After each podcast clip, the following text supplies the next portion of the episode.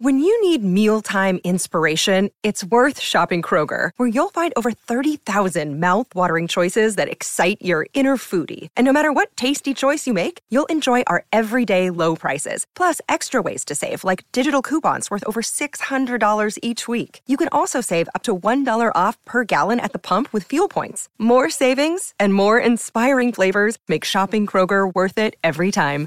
Kroger, fresh for everyone. Fuel restrictions apply.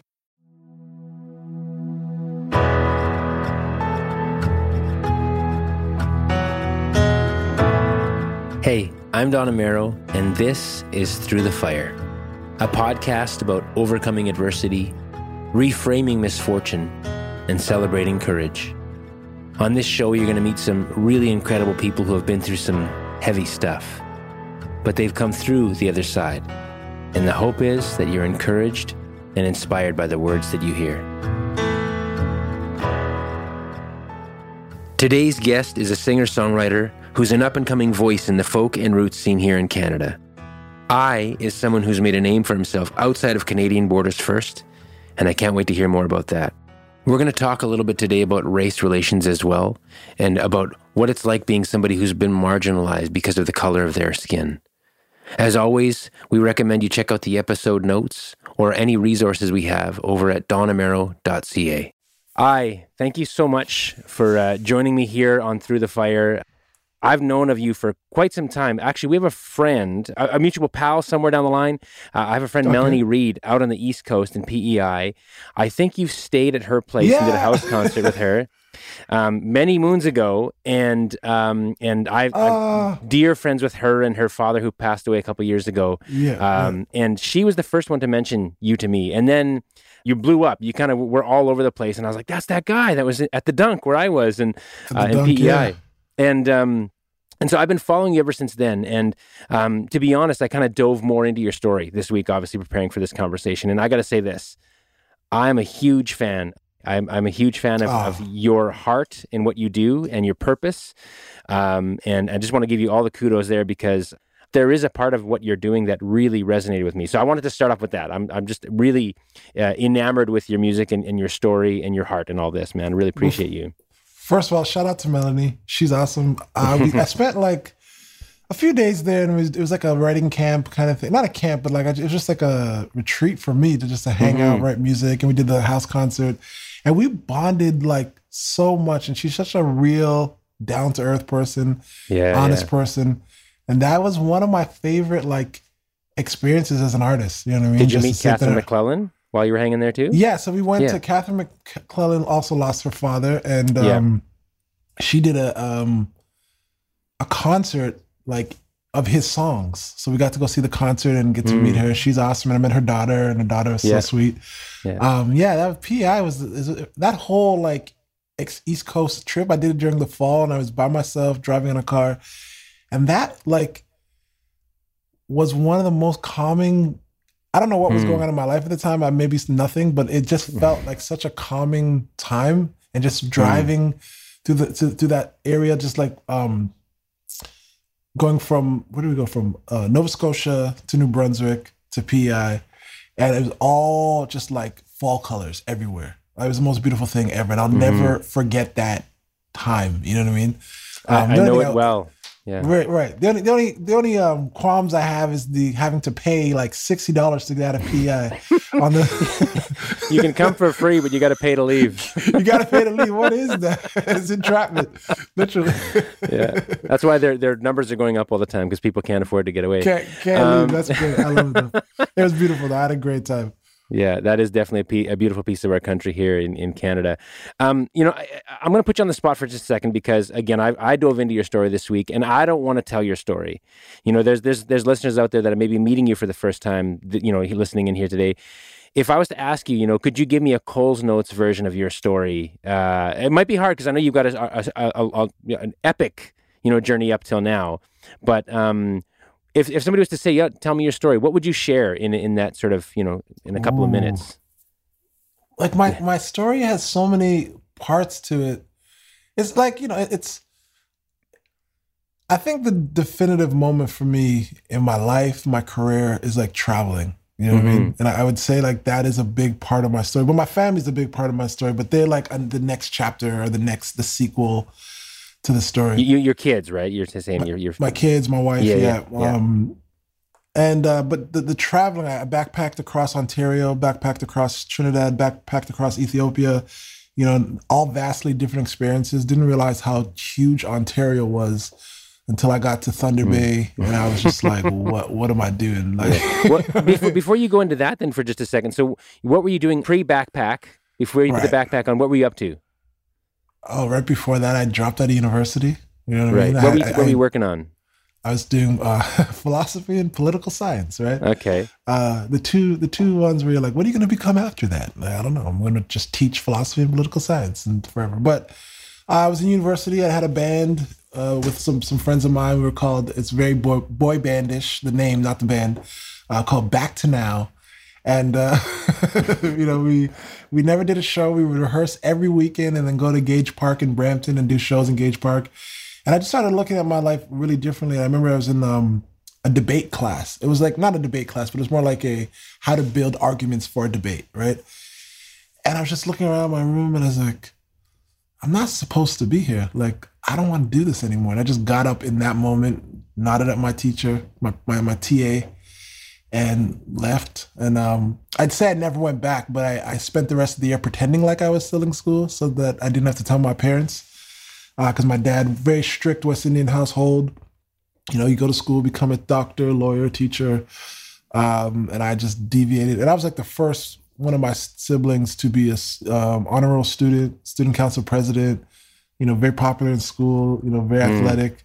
Uh, I was I had a promising future, right? But I was always like a wayward kind of guy, awkward dude. Um, and I just said, I'm just not for me. My mom's a teacher. My dad was a teacher. My sister's a teacher. My godparents are both. My my, my godmother's a lawyer. My godfather's a principal. My aunt is a teacher. Like everybody's teachers in my family. Mm-hmm. So for me to leave school was a big decision. So uh, when I finally told them I was leaving school, shortly after that, I moved out uh, and then started my own life. Was there tension? Obviously, I feel like oh, there would have been oh, tension oh, in that. Oh. oh. tension is a tension, tension is a light word.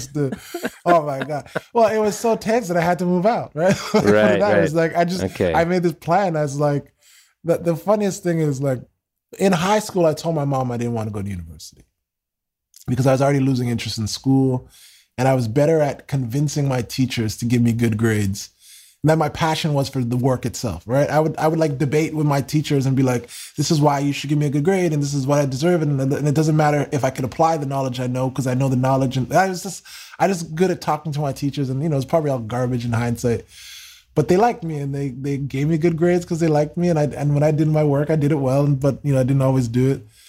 Um, and I just remember telling my mom I didn't want to be in the university, and she just laughed at me because it was just like was the idea was preposterous. And um, I was working with the Boys and Girls Club around that time, and I just remember saving all my checks. Every check I got, I didn't put in the bank. I didn't didn't use it. I just saved it, saved it, saved it. And then when I when I dropped out of university, I spent that the rest of that year. I spent like a year and a half. Well, I spent half. No, sorry. So I did a whole year normally, and then about a quarter of a year actually going to school. And then the rest of that year was me pretending like I was in school.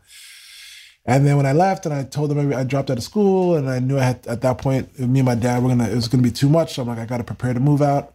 I presented my mom all these checks. I said, I said, I want to move out. And then she laughed again. She's like, How are you gonna do that? And then I just dropped a bunch of checks on the table. And it's funny because at the time I didn't even have a bank account, right? I was right. like, Can you cash can you cash these for me, right? And I was I wasn't young, but I just didn't I didn't do banking and stuff like that. You know, I was the youngest of four, so very sheltered. And I just said, "Here, I have all this money. I want to move out." Right, and she she did it. She was at that point. She took me seriously. My dad and I had a big big butting of heads.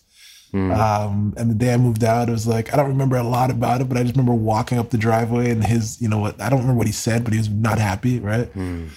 Um, and I think that that kind of led me on like a, a more spiritual journey after that, you know, because I was on my own, wasn't going to university. All my friends were in university. All my closest friends were in university, and I was just trying to figure out what is like, what's the purpose of life. I know that question sounds like flighty and you know vague, whatever, but it was a big question for me. And it was always a big question for me in school, which is probably why I took philosophy and political science, hmm. because I was like, what am I doing here? What is the purpose of all this? And and those backpacking trips were a way for me to put myself in the elements and put myself in the world and just see like what am I without my parents? What am I without my siblings? Because we have we we often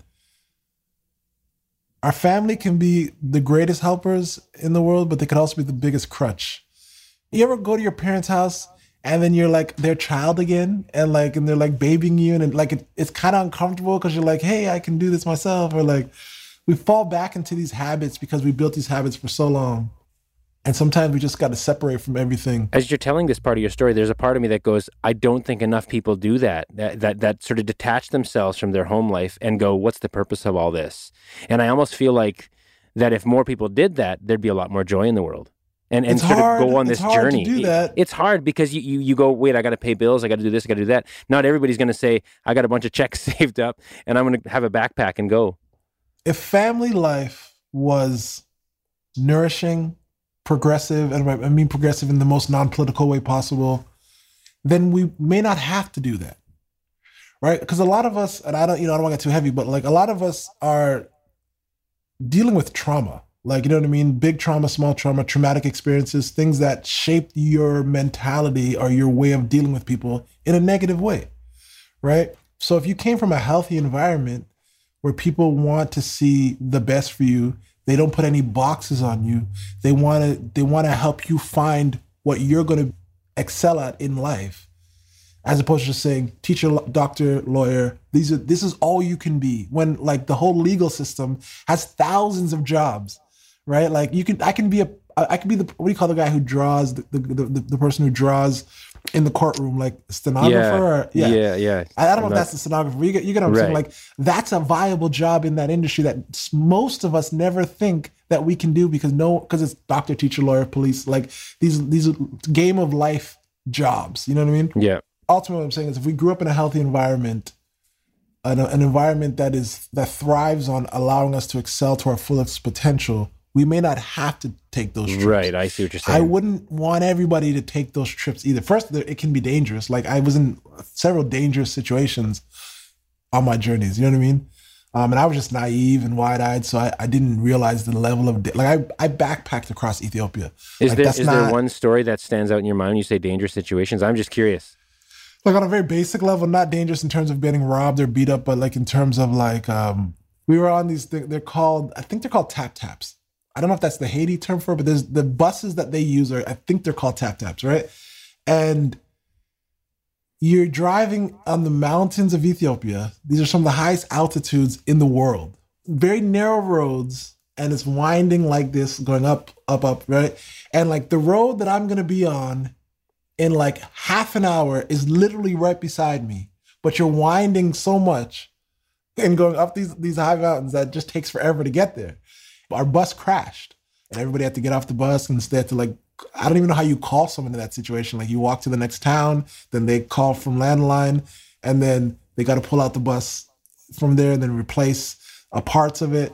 So like that's dangerous mm. because the bus crashed, thankfully. But what if the bus went the other way and went down the hill? Right. you know what I mean? Yeah. Like, I, I have left stuff on buses where like are in vehicles where it's like I had to go track the bus down or chase the bus down to get my stuff. You know what I mean? Like yeah. no one ever robbed me, and I, I you know maybe I look intimidating. I don't know. Like this is gonna sound horrible.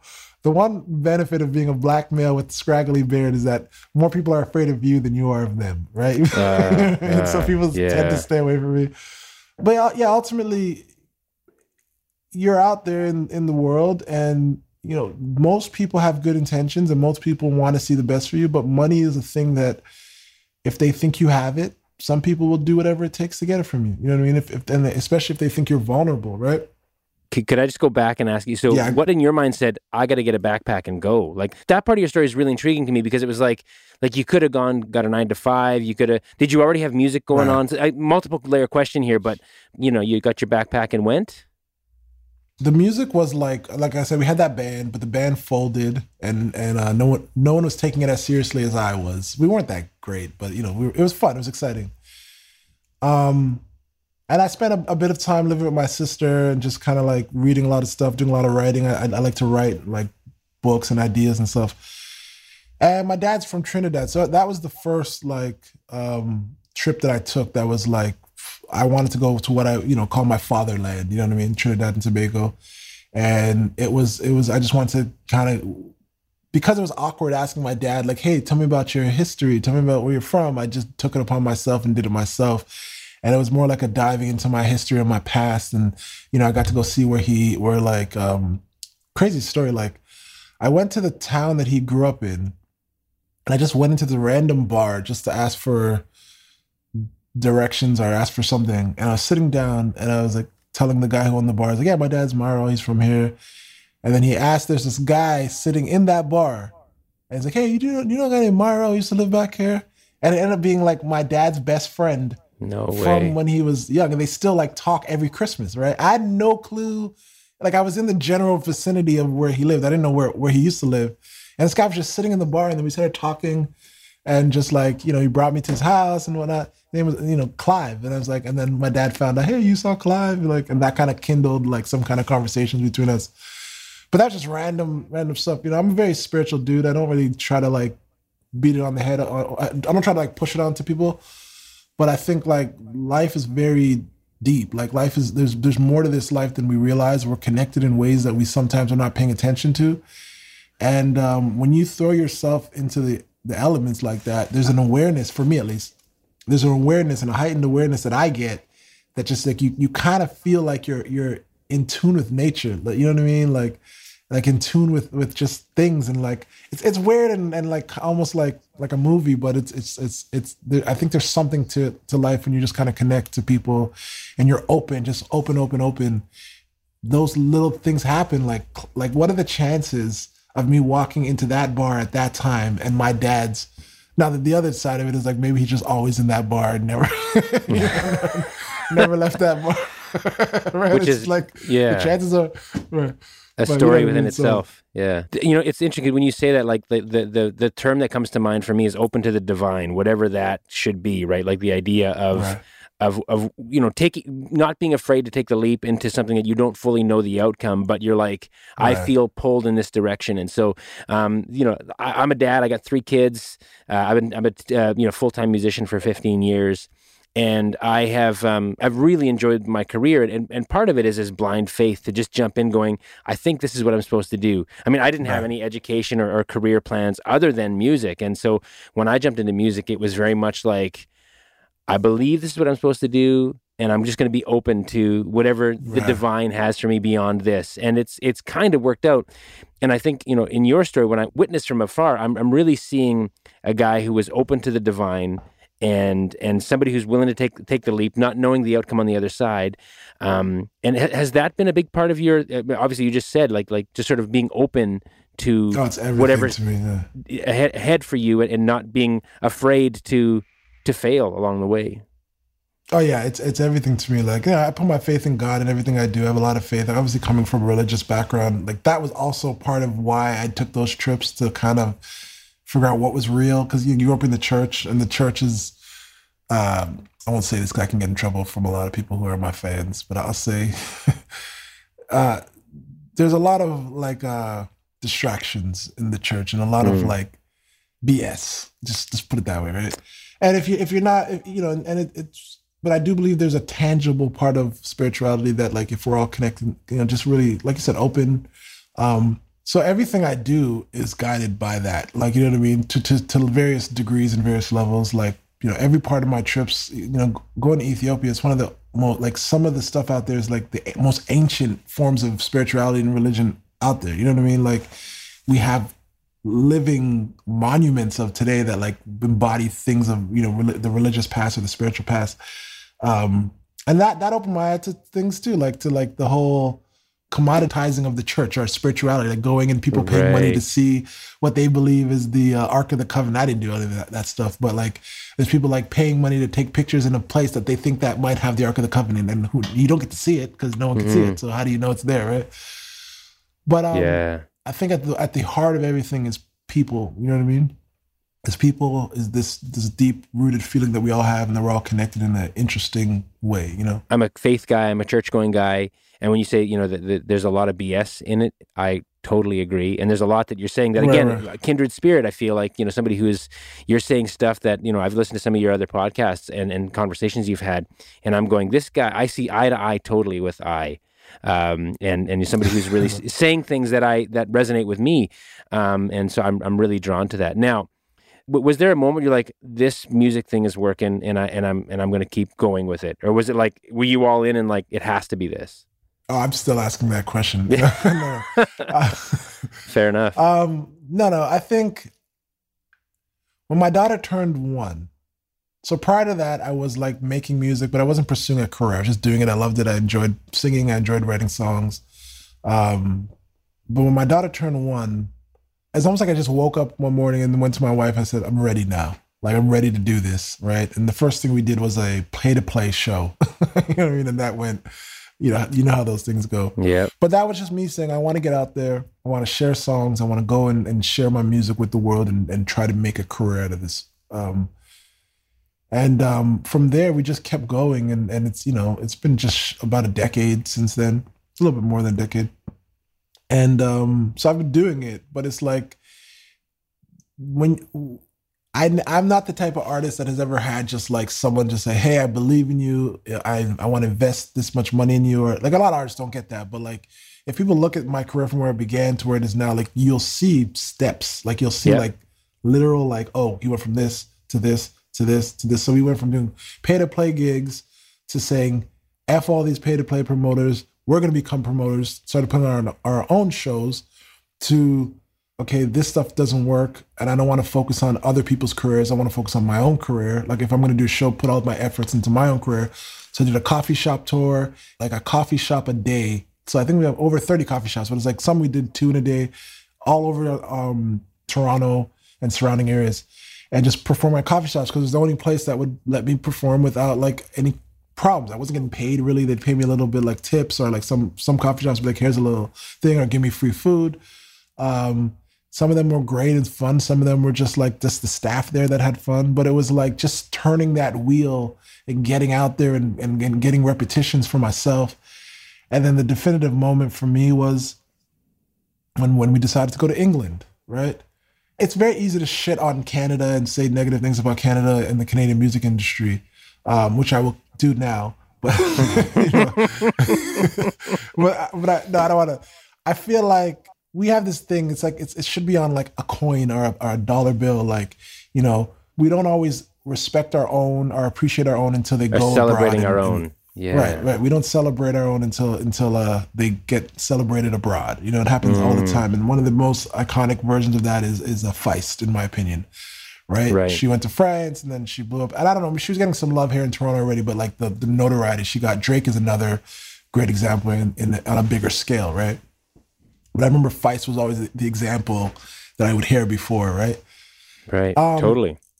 And I, I, feel like, you know, with my career, I felt that, I still feel that to this day that I don't get the love in Canada, but that's another conversation.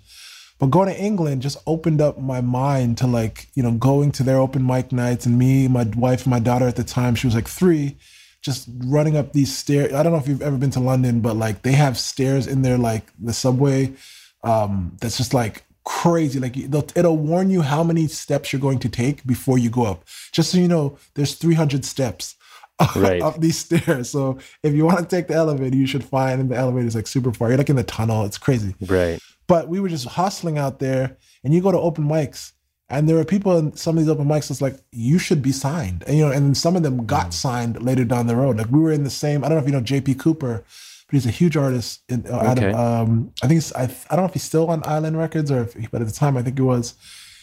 And um, he was just doing the same circuit that we were doing at the time. You know what I mean?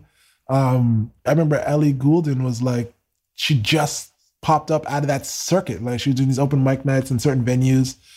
So just seeing that and the possibility of like an artist being able to just make it from this circuit where it felt like that was impossible in Toronto. You know what I mean? Like you could play supermarket every weekend and it doesn't happen. Like JP Saxe is a great example. We used to all go to supermarket together, and then until he went to LA, and it took it took a while as a, as a writer. He was doing writing camps and whatnot, or just you know writing for himself as well. And uh, he finally broke in in with that huge song, obviously, but he was doing a he was doing a lot of work before that. People don't realize like he was at supermarket right. with us every weekend. Him, his dad, and he'll tell you if you ever meet like we cares to say it. Me and my daughter and my wife are out there every weekend at supermarket. But you saw like a dead end there that it wasn't gonna, it couldn't go much further. So going to England was like, this is what it's about. This is how you get to that next level. Like you know, you got to write great songs. You got to like be a performer when you get on stage. So I'll tell you one quick story we were playing at a, a festival called uh, it's called Marleybone Festival. I'm probably saying that wrong. Marleybone, right? Mm. Festival. And I was on, and there's this artist named Polly Money. Shout out to Polly Money. My guitar string broke, right? And I didn't have a replacement string, and my festival set was only a certain amount of time. So the time it would have took for me to restring and figure it out. There goes your set. There goes my set. So she let me use her guitar, but it still pushed the set a little bit back. And then she went up and she had these little kite shaped business cards that she put out in front. And when Matt, I think his name is Matt Bellamy from Muse, and Kate Hudson, I believe that was his wife at the time. I don't know if they're still together, with their child, were just walking through in their stroller, saw her perform, and took one of her cards. And then the next week, like in week or two, she was playing at Stade de France to like a cap of 80,000 people. I don't know if they actually filled up that room. And um, I remember just thinking, man, like she she was just ready. You know what I mean? And that the opportunity presented itself. You got to always be ready, and that that's what England taught me. Like, there's so many musicians like just out there, just always hustling. It was a beautiful thing, London. It was crazy, like fast paced. Mm. But that was the first time, like in my career, I was like, okay, now I'm thinking like a a competitor, kind of. You know what I mean? Right. Like trying to seek excellence. And then the next stage of my career was Nashville. Right. Now that was like honing my craft. I want to become a better songwriter. Saw a show in Nashville at Third and Lindsley. Kacey Musgraves was the surprise artist there, but all her writers at the time were there. So Brandy Clark, Josh McNally, and John Osborne were all writers at the time, and they wrote a lot of Kacey stuff. And uh, I didn't know any of these people. I didn't know Kacey was, didn't know the writers were, but I remember just feeling like there's so much meaning to their writing and their stories and the way they broke it down and certain songs they were writing. I was like, like the songwriting, the craft, and like the tools they use yeah. to work into their music. It was like another level for me. And I said to myself, you know, oh, I'm not comp- I'm not competing against my peers at supermarket or in Toronto. These are my competition. Like if I want someone to listen to my song over a certain person's song, it's these people. Like Kacey Musgraves is my competition, not you know what I mean. Um, and that took right. me into a professional mindset, how to how to hone my craft, how to become a songwriter, and then I just went into a crazy songwriting thing. You know what I mean? So I started much later than most artists. Like I started pretty much in my twenties, right? Hmm. Um, but like maybe at some point I'll write a handbook on like the steps I took to get to where I am because there are logical things mentally I did. Some things took longer than others. Some things you could probably avoid or do it differently. But for the everyday working musician who's trying to build a career that is like um, an industry career, whatever that means, there are steps you can take without having to have this lottery pick moment where you're the, you just picked totally. by the label or you just you know you just had a viral video. You know what I mean? Um, and I you know so even in that when you talk like that there's there's there's a there's a kindredness in that because i've often said i've been on this slow broken escalator ride that's like always going up. It hasn't right, hasn't stopped, hasn't broke down, um, and much much the same. Like I felt like for me, I signed a record deal five years ago now uh, okay. uh, to to an indie label out of Toronto called MDM Recordings, a country label small operation, but you know we're we're small but mighty, uh, doing some good things here in the in the Canadian country right. music scene. Um, but I really believe in exactly what you're saying. I've thought about that too, like the idea of writing a guidebook for for artists that that for that artists, believe right. that believe you have to be picked up by the machine in order to be successful and i don't agree with that i think you can be success you can build your own success without that albeit it's harder but I think I think the rewards could be that much greater as well. Now more than ever, like yeah. the, the, the the audience is right there. Like we've never had a time in history.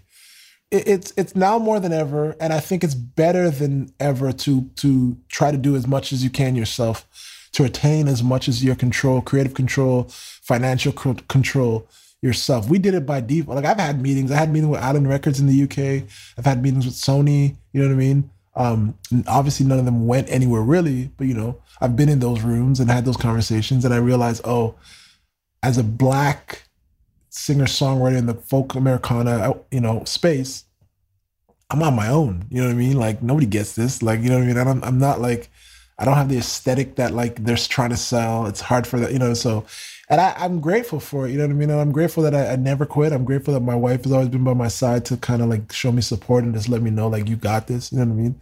Um, and England was like to go back a little bit. England I had a meeting with uh, I don't even know what his job is now, but he used to, he worked for Spotify. Not not at the time he worked for Spotify, but eventually started working for Spotify. He was a manager, and he we had a lunch meeting with him, and he was talking about managing us or doing bookings for us. I said to Ashton, my, my wife Ashton, if I don't get confirmation about my career within a year, then I might call it quits.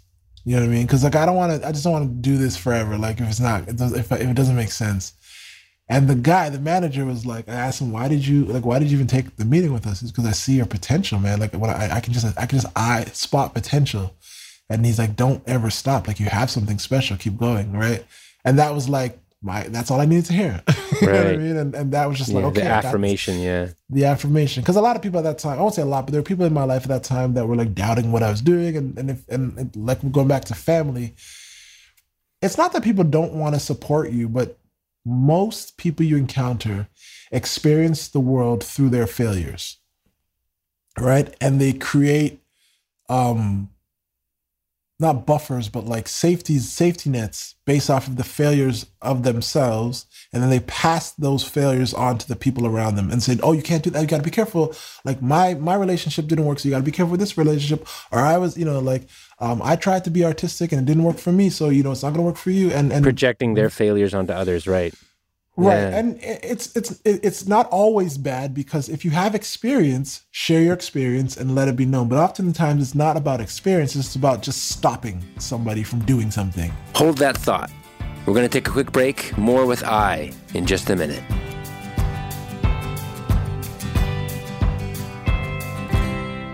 Have you ever thought, I'd love to have a podcast just like this one? Well, I can help. My name is Matt Cundill, and everyone at my company, the Sound Off Podcast Network, had a hand in making this show. Whether it was about the sound, the discoverability, or that you're just enjoying the show, we are all about the detail. If you think you have a podcast in you, reach out to me via email, matt at soundoff.network, or check out the website and become one of the great podcasts we work with at soundoff.network. I venture to guess that a lot of the time it's people trying, you know, if you, if you put your hand on the stove and you burn your hand, you go, well, don't touch that because I know that's hot. Right, you're going right. to get hurt. I think sometimes it probably comes from a sense of care in a way, but also I think there is an element of like allowing people to go out and find it for themselves. Like even even as a parent, you might know this too, but like you know when I, we were teaching our kids literally about the stove, like it's hot. You know, we wouldn't we wouldn't let them touch it, but we'd be like, by the way, that's hot. We're going to warn you, and we're gonna we're gonna show you that it's hot, right? right, it's, right. And sometimes I think that you know, I guess one analogy is is that there is that element of protection, but in this context, you know, being in the music industry is not not necessarily you're going to go get burned, but there's a chance that you're probably going to get burned. There's more of a chance that you get burned than not get burned. but yeah, and, and I think people they their intentions are good, you know, and I always you know, but their intentions are not always pure, if that makes sense. Yep, that, totally. Well, I think because there's probably somewhere in the back mind of their mind too that there's this jealousy. Well, then if you make it, then I'm going to be even more hurt.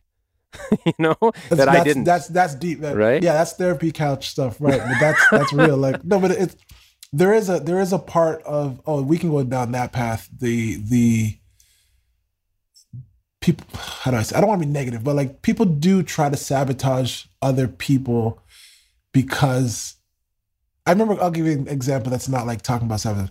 Like I don't drink, I never drank ever, right? And you go to parties and stuff. I'd still go to parties and like anybody say, "Oh, you don't drink?" "Oh, I don't drink," and then immediately they feel guilty and they got to tell me mm. like, "Well, I only drink on these days, or only da da da da."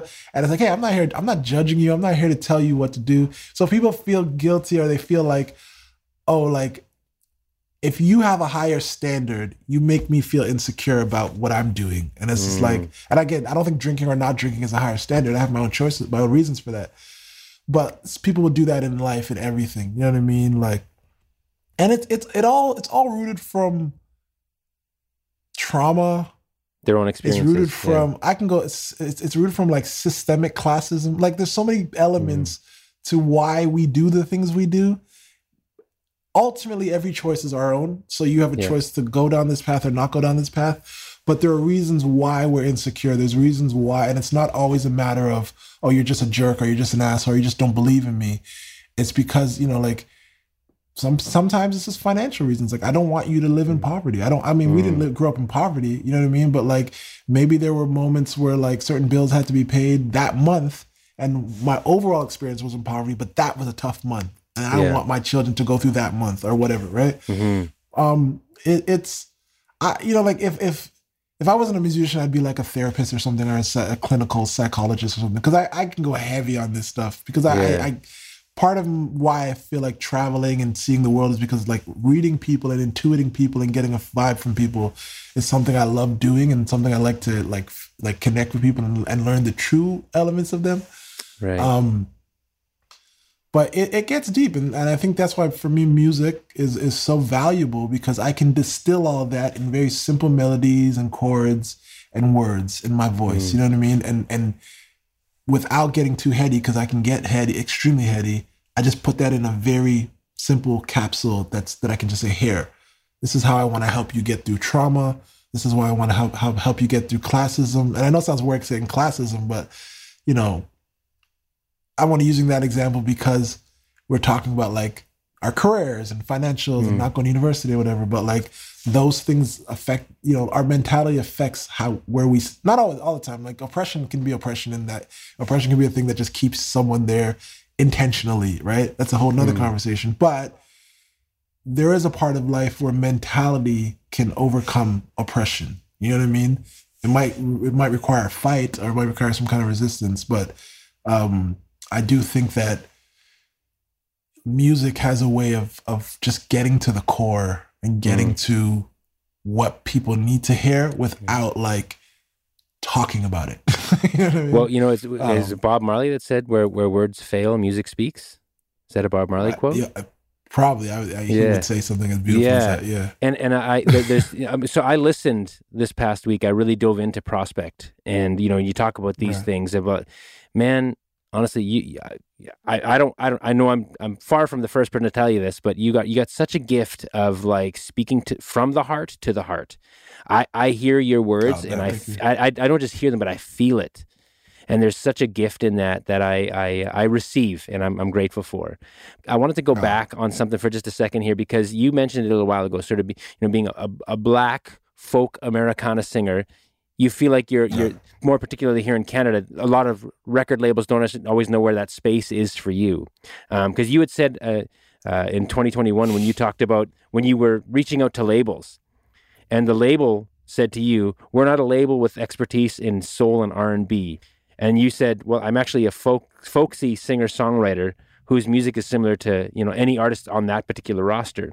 And then they apologized, but then you said the psychological damage was already done and I loved this line. You said, "I'm not going to allow anybody to judge my book by the color of my skin." And I just I thought that was such a great way mm. to to portray that. And so I guess I want to know how you've navigated that piece of the story because you've you've mentioned a couple times, you know, traveling the world as as you know a, a tall you know scruffy black man that you've you know maybe felt a little bit right, safer right. because of that. But but on this side of it you know like feeling also marginalized and feeling like in the, in the music community not feeling uh, embraced sometimes because of the way you look. So when i say the damage was already done i don't want to belittle anybody who has who has gone through like real traumatic experiences you know what i mean? But you know trauma can be different there's different levels of trauma right? Yeah and agree to my career that someone saying that was kind of traumatic in a way because of what it did for my first two records. I wouldn't put my face on the first two records, right? I had this whole, I, and I concocted this whole strategy of like how I'm going to sell my records. So like, if I don't show my face and people just hear my voice, then they'll they'll receive the music. And but this the just the idea of having to think like that, you know what I mean? Um, mm. Ed Sheeran never had to think like that. Maybe right. he did. Maybe he did. You know, maybe he's like, I'm not, I'm not Brad Pitt, so maybe you know what I mean. But um, not just based off of his skin color. I mean, he's a ginger, so who knows? Like, you know, in the UK, there's probably some racism towards ginger. So maybe Ed Sheeran's not the best example. But I'm sure there are artists who never have to think about not putting their face on the record to right. to trick people, right? And I would have never thought that way because prior to that, my face were on my record. And I didn't, I changed that because of that conversation from a label that I respected, that I looked up to. And that if I said their name now, people would all be shocked because they're not a, they're, they're, they have a significant space in the Canadian music industry. Right. And I, I, don't think the person was being racist. I don't think the person was trying to scar me or hurt me. I think they just said what they say in the industry and they just say what they thought. You know what I mean? Have you felt more supported in your role now as a musician in in the, the arts and in uh, the, the folk and Americana community, or have you felt no. you're still struggling there? I don't think I'm struggling. I think I feel like I have I have a lot to prove. Like I think I have an axe to grind a little bit. Um, I think I think that I believe truly in my heart that I'm gonna be one of those stories in Canada where we're like, how did we miss this? Like you know what I mean? Like you know, there's I do get support here and there from certain people, and, and you know, but I don't like saying it because it sounds like I'm bragging or it sounds like I'm I'm blowing my head up, but I'm realizing that like the people who brag and who who who act cocky, I don't I would never do that. Those are the people that people praise. You know what I mean? Like when you're humble and kind about it, people just like, oh yeah, he's doing his thing. But like if certain artists in Canada had the numbers that I had on streaming, if they saw my books or whatever, you know what I mean? The awards would be flying left, right, and center. You know what I mean? And I don't say that to say like I'm great or whatever, but it's like I don't jump from the mountaintop and say, "Hey, in this space of folk Americana, I'm one of the, I'm one of the most streamed artists in Canada. I've been on this Spotify folk global chart for f- over 50 something weeks hmm. with Noah Kahan, Taylor Swift, like every single artist on the top 50 were label artists. You know what I mean? Like major label or had some label, major label affiliation. And I was the only one on there. Like maybe I need to put a package together and send it out I kind of don't care because I remind myself that like I care, yes, I do care, but like I kind of don't care because I make music for people. And that's why I got into it. I didn't get right. into music for awards or for radio interviews. Those things are good because it shows that people care. It gives you affirmation. But, you know, the real affirmation is the messages I get from people in my DMs. You know, I got a message just a couple days ago from a guy who said, he believes the last song his brother listened to before I died was my song Until You. You can't. That's better like, than any award. You can't. There's no award yeah. that can compare to that. You know what I mean? Well, um, I said so many times in my career, people, you know, I get asked, "What's the highlight of your career?" And you know, there's fun gigs, there's fun, there, there's still bucket list things that I'd like to do. But I've always said the highlight for me in my career has known has been hearing from somebody saying, "This song hit me in this way." And that it's, that that beats any award that I've ever had, you know. And I feel like for me, it's always been about affecting the heart. It, it hits me first, and my goal is to hopefully hit you in the heart as well. It's easy to get jaded.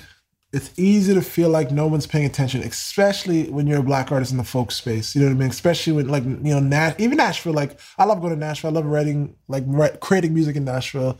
But I don't have like a strong footprint yet in Nashville. Mm. Like, and that takes time, that takes networking, that takes certain types of relationships. My music ha- has gone around the globe, but I'm still like in limbo where like Canada mm. hasn't hasn't completely dug its teeth into me. The US hasn't completely dug its teeth into me. And then I have certain things in the UK going and in, in Europe, my, my music is bubbling, especially like Germany.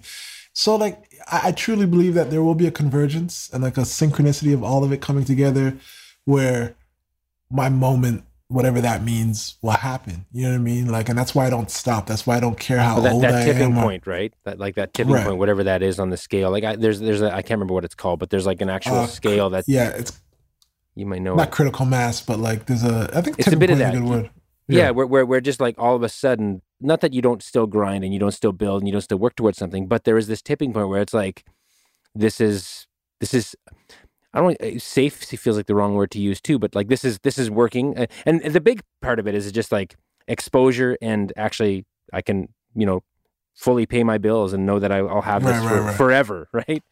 Right, right. And I look at it like if you disappeared and stopped making music, how many of your audience would care? Right? Do you have enough people that would be like waiting for your next project? Like we need, you know what I mean? So that's like the tipping point. I think that's a good term are the are the critical mass of fans who are like, I want AHI's music forever. I want Don's music forever. And if he doesn't make music, I'm going to be posting every day until he makes a new album. You know what I mean? Like right. that's that's a good that's point a critical too. mass that yeah. you, you'll work forever like that. So I don't think I've hit that yet, but it, it, it I'm super confident. Like uh, like I you know, prospect was me breaking into a level of confidence you know, by going deep into myself and deep into the music. You know, it's it's it's it's, it's not like a, a, a heavy album. I mean, there's moments where it's heavy, but like it was just me pouring out during a during a you know time where it's like I could do that. You know what I mean? Um, and my next record, I just feel like oh, it's just confidence. It's just like this is what I want to do, and I'm going to do it at the highest level that I can do it, and I'm going to find the people who are going to help me accomplish that. You know what I mean? Who are going to support that in every facet. Uh, like as big as my voice is, I want the people around me to be that big. You know what I yeah. mean? Like I, I, know my voice is powerful, so the people that are working with me have to be that powerful Absolutely. Well, right? Yeah, yeah. When did you start? 10, 15 years ago? 2011, 12. Let's okay. Say. Let's say, so let's say 11. When you did that, to now, have you seen a growth in people's openness uh, to you and to what to what you do? Like, like again, being a, a folksy Americana black artist, um, have you felt like the the? I, am asking this because as a, as an indigenous, you know, Métis artist, uh, I've really seen a shift, partly because the, the reconciliation conversation is so huge in our country, um, and I've, I've I've felt the weight of that, and and I felt the shift of people going, we need to create change, and I and I'm really somebody who's trying to be on the front lines of that right, change. Right. Um, so I, I'm coming from a place of saying I've seen change. Have you, in your perspective, you know, in your shoes, felt change happening? I'm the guy. Yes, I, I'll say yes to be first, first and foremost, yes. But I'm the guy that's like, what does change mean? Hmm. Right? So, do we change the pieces of a broken system or do you change the whole system? Right? Dismantling, yeah. Right. And maybe I'm an extremist, maybe an anarchist. I don't know. I don't like. I, am also. I'm. I'm very much like a pacifist the, at the end of the day. But I think that there is an element to the system that's broken. I agree. You know what I mean? And what I like about my people, and I say my people, like people, the, the, the descendants of slaves of the Americas, right? Is that we keep pushing the morality goalpost because we want equality for everybody in every way possible, right? You know what I mean? Like people can say, "Well, you're free. You were free. You're you, you know you're free," and they're like, "Well, well, we want the vote. We want to be able to like to sit on the wherever part of, we want clean water. We want so yes, I do think that people are being more sensitive to my place in the industry. Mm. But there are things that I want to see dismantled, to be honest. You know what I mean? Yep. There's an overhaul of things that I want to see. You know what I mean? Um, mm. I was in Nashville talking with some some some folks, you know, um, some potential business partners, and we're we're talking about natives, and I, and, and we were saying, like, so are what what would be the best solution? Like, and I, this is gonna go. We don't have to go down this path if it's too heavy. I'm, but like, I'm good just, for I'll, it. Yeah, I'm here I'll, for I'll just put it out totally. There. Like, we have European leadership all throughout this country, right? If if this is native land and that's what we were standing by, what steps are we taking to give it back to them? We can put all the grant funding into the native community we want we can get all the resources we want and give to the native community. We can give them tax free life. We can say, you know, you never have to pay for groceries in your life again. But will we ever be willing to relinquish control? What was taken? And what was taken, right? Will we ever be willing to actually make reparations, which is just hmm. repairing mm. the damage? Right. Right. So that's the conversation so my mind goes there. That's why like I stay mm. quiet all the time because my mind doesn't like so when you so yes I I have and I'm grateful for the people the individuals in my life who have even came up and apologized for their behavior whoever you, mm. know what I mm. mean I'm, but this is not an individualistic problem you know what I mean um, this is this is the system and I'm not even sure this, I'm just being a philosopher I'm not even sure that we have to dismantle the system. I am not even sure if that's the best situation because there's now there's geopolitics that we have to think about that that we we created we created those things over these years based off of you know the the complete dismantling of the native population the complete dehumanization of the black population and now these systems exist because we did those things mm. so i don't know what we can do you know what i mean so it's not as simple as i'm making it Yeah, yeah but, it's definitely not. Yeah. But that is the question that I'll always have. You know what right. I mean? In the music industry, if for for decades, almost the better part of a century, black people have created the most um, wealth in the music industry and possibly in the entertainment industry. I mean, at least sports and music, we'll say, right? When do we create a balance in ownership and leadership in that space, as mm-hmm. opposed to we own, you know, we own this, we own the whole label, and then we have a president who's who's a black person. Like, when does the black person own the whole label? And I, it's not about, and it's not about black and white. It's about, you know, when are we going to stop exploiting? And this could be black, it could be race, it could be gender, it could be anything. Like, um, it. So I, I will always look at the world from from the lens of where my people have come from and where we want to go. Because because mm. whatever for whatever reason, deep down in our, our hearts, we have a strong desire for morality. We have a, a strong desire for equity, and that desire has pushed us and kept us alive through some of the worst conditions in human history. You know what I mean? So that's a heavy, long-winded answer to your question. Mm. But yes. Yeah. But no. You know I mean? well, dude, I, I appreciate all that because I think again th- this this show is called Through the Fire and it's talking about right. the, you know and that's a fire we're all in the midst of right now and you know when you talk about like people often say what does reconciliation mean to you I'm going to philosophize for a second here too. Um, you know, and you talk about, you know, what for indigenous people, what is it that they really want? Well, I, I've always thought of this analogy, and I, I don't know if this has been said anywhere else. It was just something I had a thought of a, a couple of years ago. This idea that, you know, imagine a home, all and it's all indigenous people in this home. And then one day, European settlers come along and they say, "No, we're gonna this, we're gonna use this. We're gonna take this. We're gonna have this, and right, you're gonna go out and live by the trash cans, right? And and and there's no resources there that you can really use." Right. And then time goes by, a few centuries pass by, and then everybody in the house goes, "Wait a second, we didn't. This is not ours. We we don't own this. We we took this yeah. from those people over there." And then they say, "We apologize. We're recognizing the, er, recognizing the errors of our ways, albeit you still got to stay out by the trash." So now you've apologized for the wrongdoing that you've done, but but the giving the land back, giving the place back hasn't happened. And so that's the, I think that's the psyche. And I'm, I'm kind of, you know, I'm, I'm, I'm maybe I'm dumbing it down too much in that sort of context, no, but no. that's my perspective when I think about. I look at it that way. Yeah, the way maybe a lot of Indigenous people in this country have felt in, in, in Canada and North America, um, and so that's that's maybe a piece of the story that not a lot of people think about. Is like like when you go, really go back and look at the history and to where we are today, and this this whole land back movement. I think that's part of the conversation that people need to be kind of keeping in mind. So I, I felt I, like I, I, wanted to share that piece. Yeah, it's it's it unfortunately, it, it may never happen. It may never you know happen. Because because giving up power, like the other side of it is, if someone acknowledges that they got a position as in a job because of um, nepotism or because of like um, lack of equity or whatever, whatever you know, like you, you, privilege, let's say, but, but maybe a better mm-hmm. way to say it and them them being a part of fixing the problem is losing their job and losing their ability to provide for their family. Hmm. Do we should we expect that person to give up that job? Hmm. You know what I mean? Yeah. That's the hard. That's the hard question.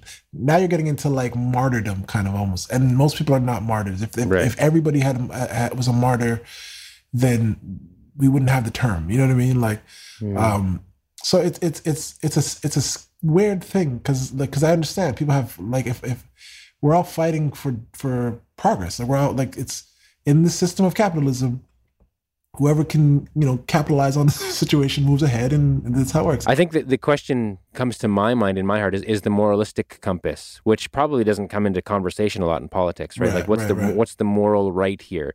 And and we do live in this capitalistic society and it, and it, it's like there's different tiers and levels of it too. Like people look at guys like you and me and go, man, those guys are rich. They're they're wealthy. They're they're living the life. And right, in right. comparison to the life that they might have, yeah, we're rich guys. And then I think they look to us going, what are you doing for me? Right. right and then we're looking to the next level up beyond us, going, well, what are they doing for me? And then it just this it's this it's this broken system, like you say, that we have to like change. And it's the changing the psyche of people. And that's hard, man. Like you know, I, I think that's why I, I focus so much on the people and the individuals my music's not political. I have very strong political opinions about everything, right? I don't get into it often.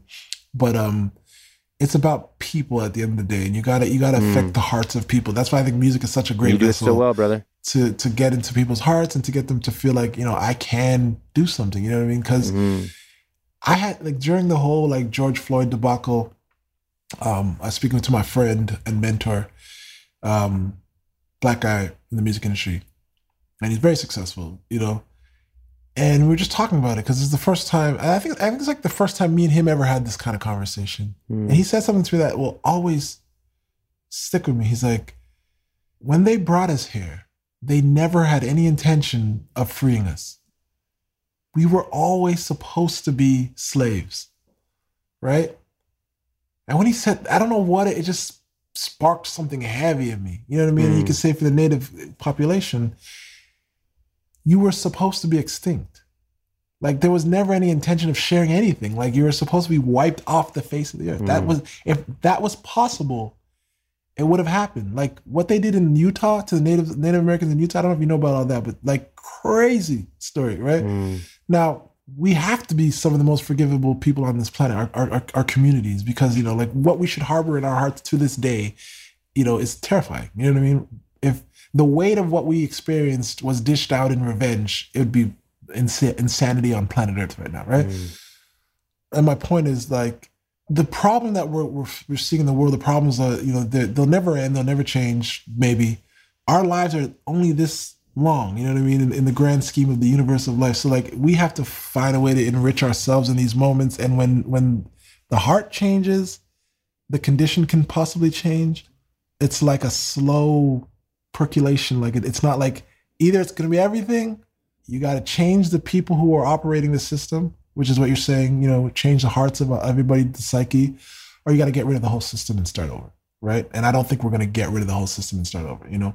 I mean, man, if, if you and I could solve the problem, that'd be that'd be pretty beautiful. But I think I think music has the power to be part of the medicine that's healing the system. Right. You know what I mean? And so, and I hear that in yours, um, and you know, I want to be respectful of time too. I mean, we, right, you know, right. you, you and I both, I think, could sit and have good long conversations because for, for long uh, my my, I really enjoy these deep conversations. That's really where I want to go. But at the same time, I want to be respectful of time. I know you got kids and family running around, and uh, mine should be home relatively soon here too, and I gotta gotta feed them some lunch right away. But I wanted to just uh, say, first of all, thank you so much for spending some time with me and being willing to go deep and share as, as much as you have. Before I go, though, I want to know what, what's what's on the horizon for AHI. What are you What are you looking down the future? Where Where do you want to go besides continuing to change hearts? Man, so you know, based off when this seems like it's going to air, I, I was recently just won a Black Music Awards, um, which is which is kind of awesome. No right? way, that's incredible. Uh, one of one of five artists.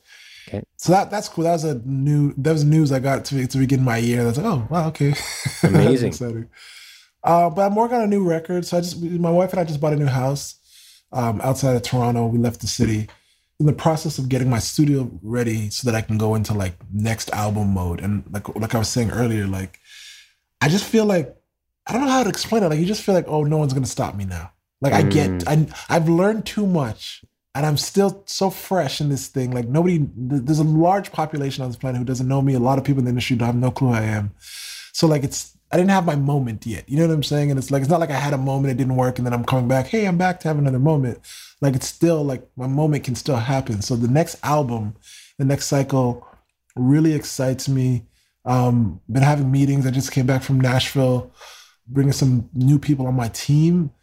Prospect was was an independent release with 30 Tigers and um, have great support from from David Macias at 30 Tigers. But you know, a lot of what we did on that record, like me and Ashton are still like I have boxes of like records in my garage that I gotta, you know, like we're we're still the label at the end of the day. Like 30 Tigers is a distribution deal. I'm still the label, right? And from that experience, like we just learned so much and like we made so many mistakes and like we pushed so hard to get things to happen. And now once you ha- like once you do all those things yourself, you learn and you gain you gain experience. You're like, oh, okay, on my next record, I won't do this. I'll do this. I know enough now to like take it to the next level. You know what I mean? Mm-hmm. Like this, and you're always pushing yourselves. Like last album, we tried to do a bunch of music videos, and we learned things about like certain things there, and like the timing of distributing the music videos, how much money you should put into a music video. Should you do five videos as opposed to one really good video and put all your money right. into that video? There's so that's exciting. Getting getting to that. Um, I think that's the biggest thing. Like working on new music, co-writing a lot more. I haven't done a lot Any of co-writing tours? in the You playing past. out? You got some tours on the horizon, or Yeah, Milow. Milow. I'm, I'm heading to Europe to tour Milow in April, May, um, end of April, early May. Milow's a guy from Belgium. He's an incredible guy, incredible songwriter. Uh, we did a couple shows in Belgium in his, in his home country um, at the end of the, the year, like in, in, in December, Mm. and uh, we're gonna finish that tour up in April, May. So that's that's pretty much the, the, my next focus. Uh, Okay. But right now, I'm just like I got an album in me that's I think is gonna be incredible. Like I got Really? an album in me Yeah. that people are gonna be like, wow, okay, okay? you know. I'm I'm definitely looking forward to that. Um, your your wife's name again? Ashatan. Ashatan. Do you and Yeah. Ashatan dream together? Do you sit there and talk about? I mean, obviously, if she's your manager, I'm assuming yes. Yeah, yeah. oh, yeah, yeah. Our whole life is a dream together. Like, Yeah. uh, that sounded cheesy, but I mean, That's beautiful. That's beautiful, man. I love that. I didn't mean it like that, but like, Yeah. um, yeah, yeah. We we like, you know, I'll write business plans out, and like my business plans are more like like like vision plans more than like they're Mm-hmm. not. It's you do the numbers and stuff like that, but it's more like okay, what are my visions? What are my goals? How do I want to attain them? What, what do I want my team? For every album, I do that, right? I just write out a business plan, and she'll read through it, and she'll help me work through it, and I'll bounce my ideas off her. And like when I say when I say I talk a lot, like she gets the bulk of that because when I'm out and doing stuff, I'm very quiet, very observant. I'm, I like to study the room and study the place I'm at. I don't talk a lot when I'm out, but when I'm with her, she gets all my ideas and I get. Um, so we, yeah, and, and she, you know, she she's been very supportive and like without her, I don't know how far I would have made it in this industry because, you know, she she believed in me when not many people did. She saw the potential in me when not. I, I, when I say saw the potential in me, like she just always was like, "You got this." There's some changes that I'm excited to talk about soon. Once once once we pin those those things in and uh, finalize, if they get finalized, um, and those will be exciting, and those will be like um, career altering moments, I believe. So it's it's around the corner, and I'm I'm ex- I'm s- real excited about that. And she'll be there for everything, right? Well, I man, I just want to say I appreciate you so much. All of this stuff for me is so valuable, and just hearing you speak and the, the passion behind everything you do. We're grateful here on Through the Fire. I appreciate you, man. Thank you. As I always say, it takes a village to run things here at Through the Fire, and I want to thank my village executive producer Sarah Burke, administrators Lori Brown and Alan Greyeyes, video and audio design by Chris Godry and his team at 44 Films, Feisty Creative for their design work, social media support by Johnson Design Company, and last but far from least, I want to thank our technical producers Matt Cundill and Evan Surminski from the Sound Off Media Company.